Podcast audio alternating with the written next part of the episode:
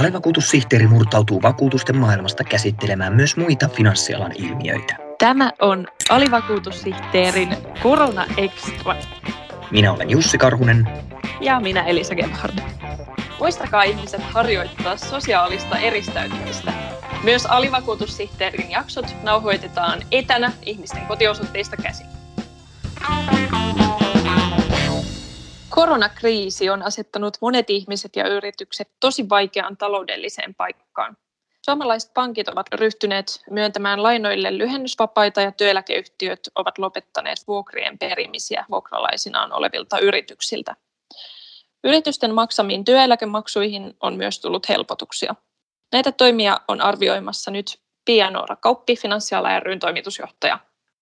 Aloitetaan lainojen lyhennysvapaista. Tätä nauhoitettaessa huhtikuun viimeisellä viikolla lyhennysvapaita oli haettu pankkeista 165 000 kappaletta. Tässä luvussa on mukana sekä henkilöasiakkaiden että yritysasiakkaiden hakemat lyhennysvapaat. Pianora Kauppi, saako lyhennysvapaata automaattisesti, kun sitä vai hakee? Toki kaikki nämä hakemukset käsitellään aina tapauskohtaisesti, mutta lähestulkoon kaikki hakemukset on pystytty tähän mennessä hyväksymään. Ja nyt se hakemusten määrä on tasantunut huhtikuun puoleen väliin tultaessa, eli tiukin tilanne vaikuttaa olevan takanapäin ainakin toistaiseksi. Ja se, että vapaaehtoisia lyhennysvapaita on pystytty tarjoamaan ja aika nopeasti, on ollut kyllä tärkeää lisää suomalaisille kotitalouksille. Pienoro, pystytkö konkretisoimaan, miten nämä lyhennysvapaat auttavat Suomen kansantaloutta? Kyllähän sillä on tosi suuri merkitys, että nyt kotitaloudet ja yritykset on saaneet liikkumavaraa tässä akuutissa tilanteessa.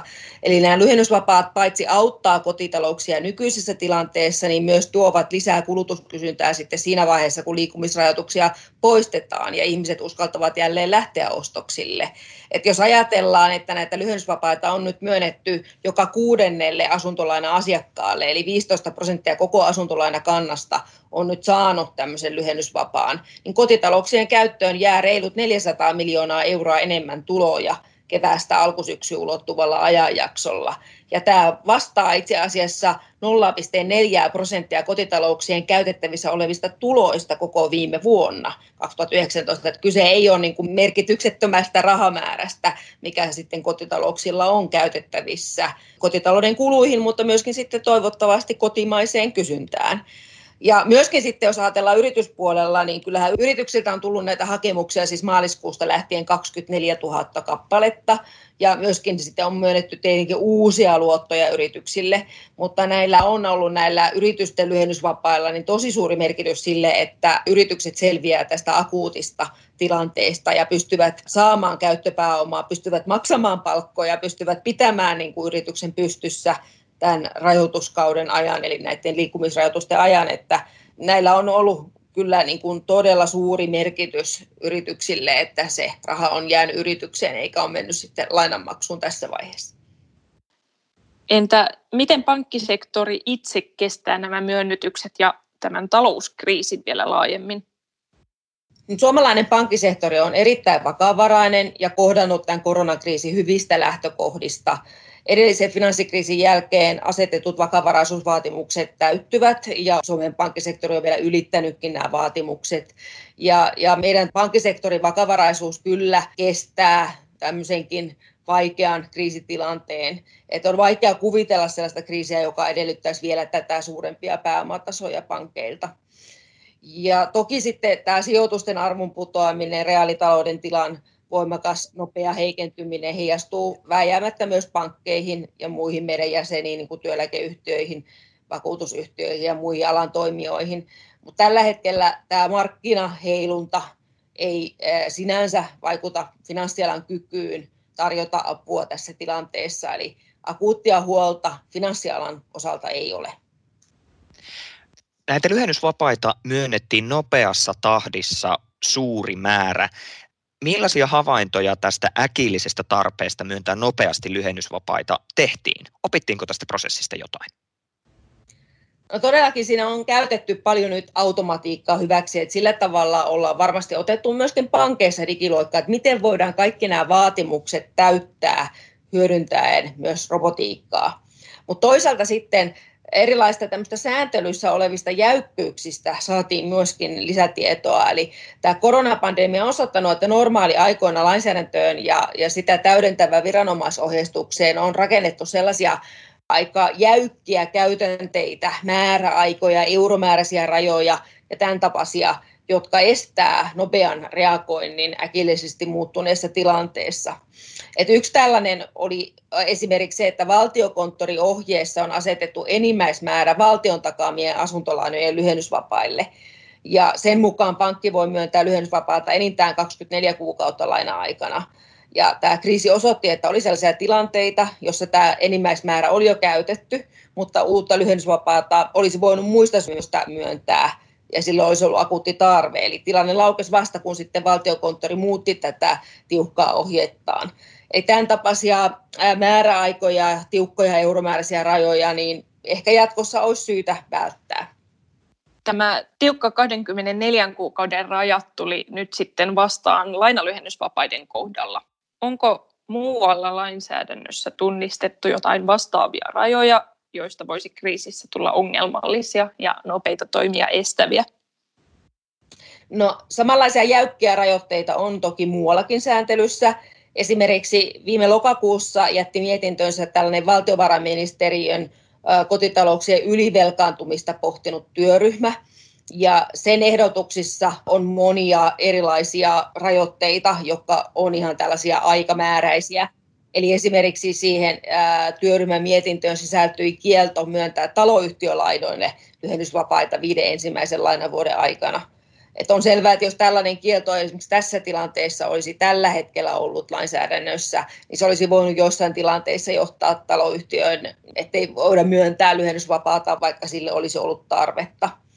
Et niin kuin yleensä ottaen tästä kriisistä on opittava, että lainsäädäntö ei saisi estää nopeaa reagoimista kriiseihin. Että sääntelyssä pitäisi aina säilyttää tietty joustavuus ja mahdollisuus poiketa säännöistä, jos tarve vaatii. Ja sen takia sääntely ei pitäisi rakentaa tällaisia tiukkoja euromääräisiä rajoja, aikamääreitä ja muita vastaavia joustamattomia elementtejä. Siirrytään sitten pankkien lyhennysvapaista tuonne eläkejärjestelmän puolelle ja siellä tehtyihin myönnytyksiin. Kaikki suomalaiset työeläkeyhtiöt ilmoittivat lopettavansa vuokran perimisen ravintolatoimijoilta siksi ajaksi, kun eduskunta on sulkenut nämä ravintolat koronaviruksen leviämisen estämiseksi. Ja myös muiden alojen yrittäjillä on ollut mahdollisuus neuvotella työeläkeyhtiöiden kanssa vuokrien laskutuksen keskeytyksistä tai muista tällaisista tapaus- ja tilannekohtaisista joustoista. Isoja toimia, mitä sitten koko työeläkejärjestelmän kohdalla on tehty, niin työeläkemaksua on alennettu ja yritys voi nyt pyynnöstä lykätä työeläkemaksujen maksua kolmella kuukaudella. Nämä aika isoja liikkeitä, nimenomaan nämä viimeksi mainitut, työeläkemaksu alentaminen, työeläkemaksujen lykkääminen. Miten työeläkejärjestelmä kestää nämä joustot? No, kestää oikein hyvin. Eli kerättyjen puskureiden ansiosta niin kaikki maksussa olevat työeläkkeet ovat turvattu ja järjestelmä pystyy tällä tavalla olemaan talkoissa mukana. Ja tästä itse asiassa sun luettelosta vielä puuttui työeläkemaksujen takaisinlainaus, joka on myöskin tärkeä rahoituskanava niille isommille työnantajayrittäjille ainakin, ja se on otettu nyt käyttöön. Eli yritykset voivat myöskin lainata takaisin maksamia eläkemaksuja tämmöisen takaisinlainan kautta. Mutta totta kai sitä työeläkejärjestelmää likviditeettiä ei voi venyttää niin kuin härimmäisyyksiin asti. Et sitten pitää huolehtia kuitenkin siitä, että työeläkkeiden rahoitus ei saa pitemmällä tähtäimellä vaarantua. Et esimerkiksi nämä yrityksille annetut helpotukset työeläkemaksuun on varmasti olleet paikallaan, mutta tietenkin tällä tiellä on oltava varovainen, ettei työeläkevaroja ikuisuuksiin asti jätetä, tai siis työeläkemaksuja jätetä perimättä. Tämä on tavallaan tämmöistä akuuttia kriisinhoitoa ja lainaa niille työeläkevakuutetuille ja työnantajayrityksille, mutta että kyllä nämä lainat sitten pitää jollakin aikataululla maksaa takaisin, että mistään tämmöisestä varsinaisesta huojennuksesta kyse, vaan on kyse lykkäyksestä.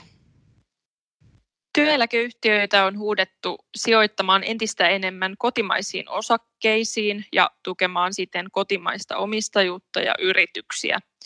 Onko sijoitettujen eläkevarojen kotimaisuutta enää mahdollista kasvattaa tästä? No, työeläkeyhtiöiden sijoitusten painotus on tosi voimakkaasti osakkeissa ja osakkeiden tai osakesijoitusten sisällä niin kotimaisten osakkeiden paino on myöskin jo verraten korkea. Et osakkeiden osuuden kasvattaminen on yleensä ja, ja kotimaisen omistajuuden lisääminen ei välttämättä ole, ole niin kuin työjärjestelmän kestävyyden kannalta se, se paras tie. Että siellä ollaan jo varsin korkeissa luvuissa ja myöskin tämän hajauttamisen näkökulmasta niin se, että kotimaahan vielä osakemarkkinoihin sijoitettaisiin enemmän, niin ei välttämättä ole järkevää. Työeläkeyhtiöiden on voitava tietenkin siitä hyötyä siitä kriisin jälkeen mahdollisesti tulevasta kurssinoususta, että me ollaan tuotu esille se, että nyt esimerkiksi on pohdittava, miten me voidaan uudistaa näitä työeläkeyhtiöiden vakavaraisuusvaatimuksia, eli niiden pitää sillä tavalla olla synkronissa tämän kriisiajan kanssa, että vakavaraisuusvaatimukset ei pakottaisi ainakaan työeläkeyhtiöitä osakkeiden pakkomyyntiin huonona aikana ja mahdollistaisivat sen, että niitä osakkeita voidaan, niiden osuutta voidaan lisätä sitten hallitusti, kun kriisi on ohi. Kiitos haastattelusta, Pienora Kauppi. Kiitos.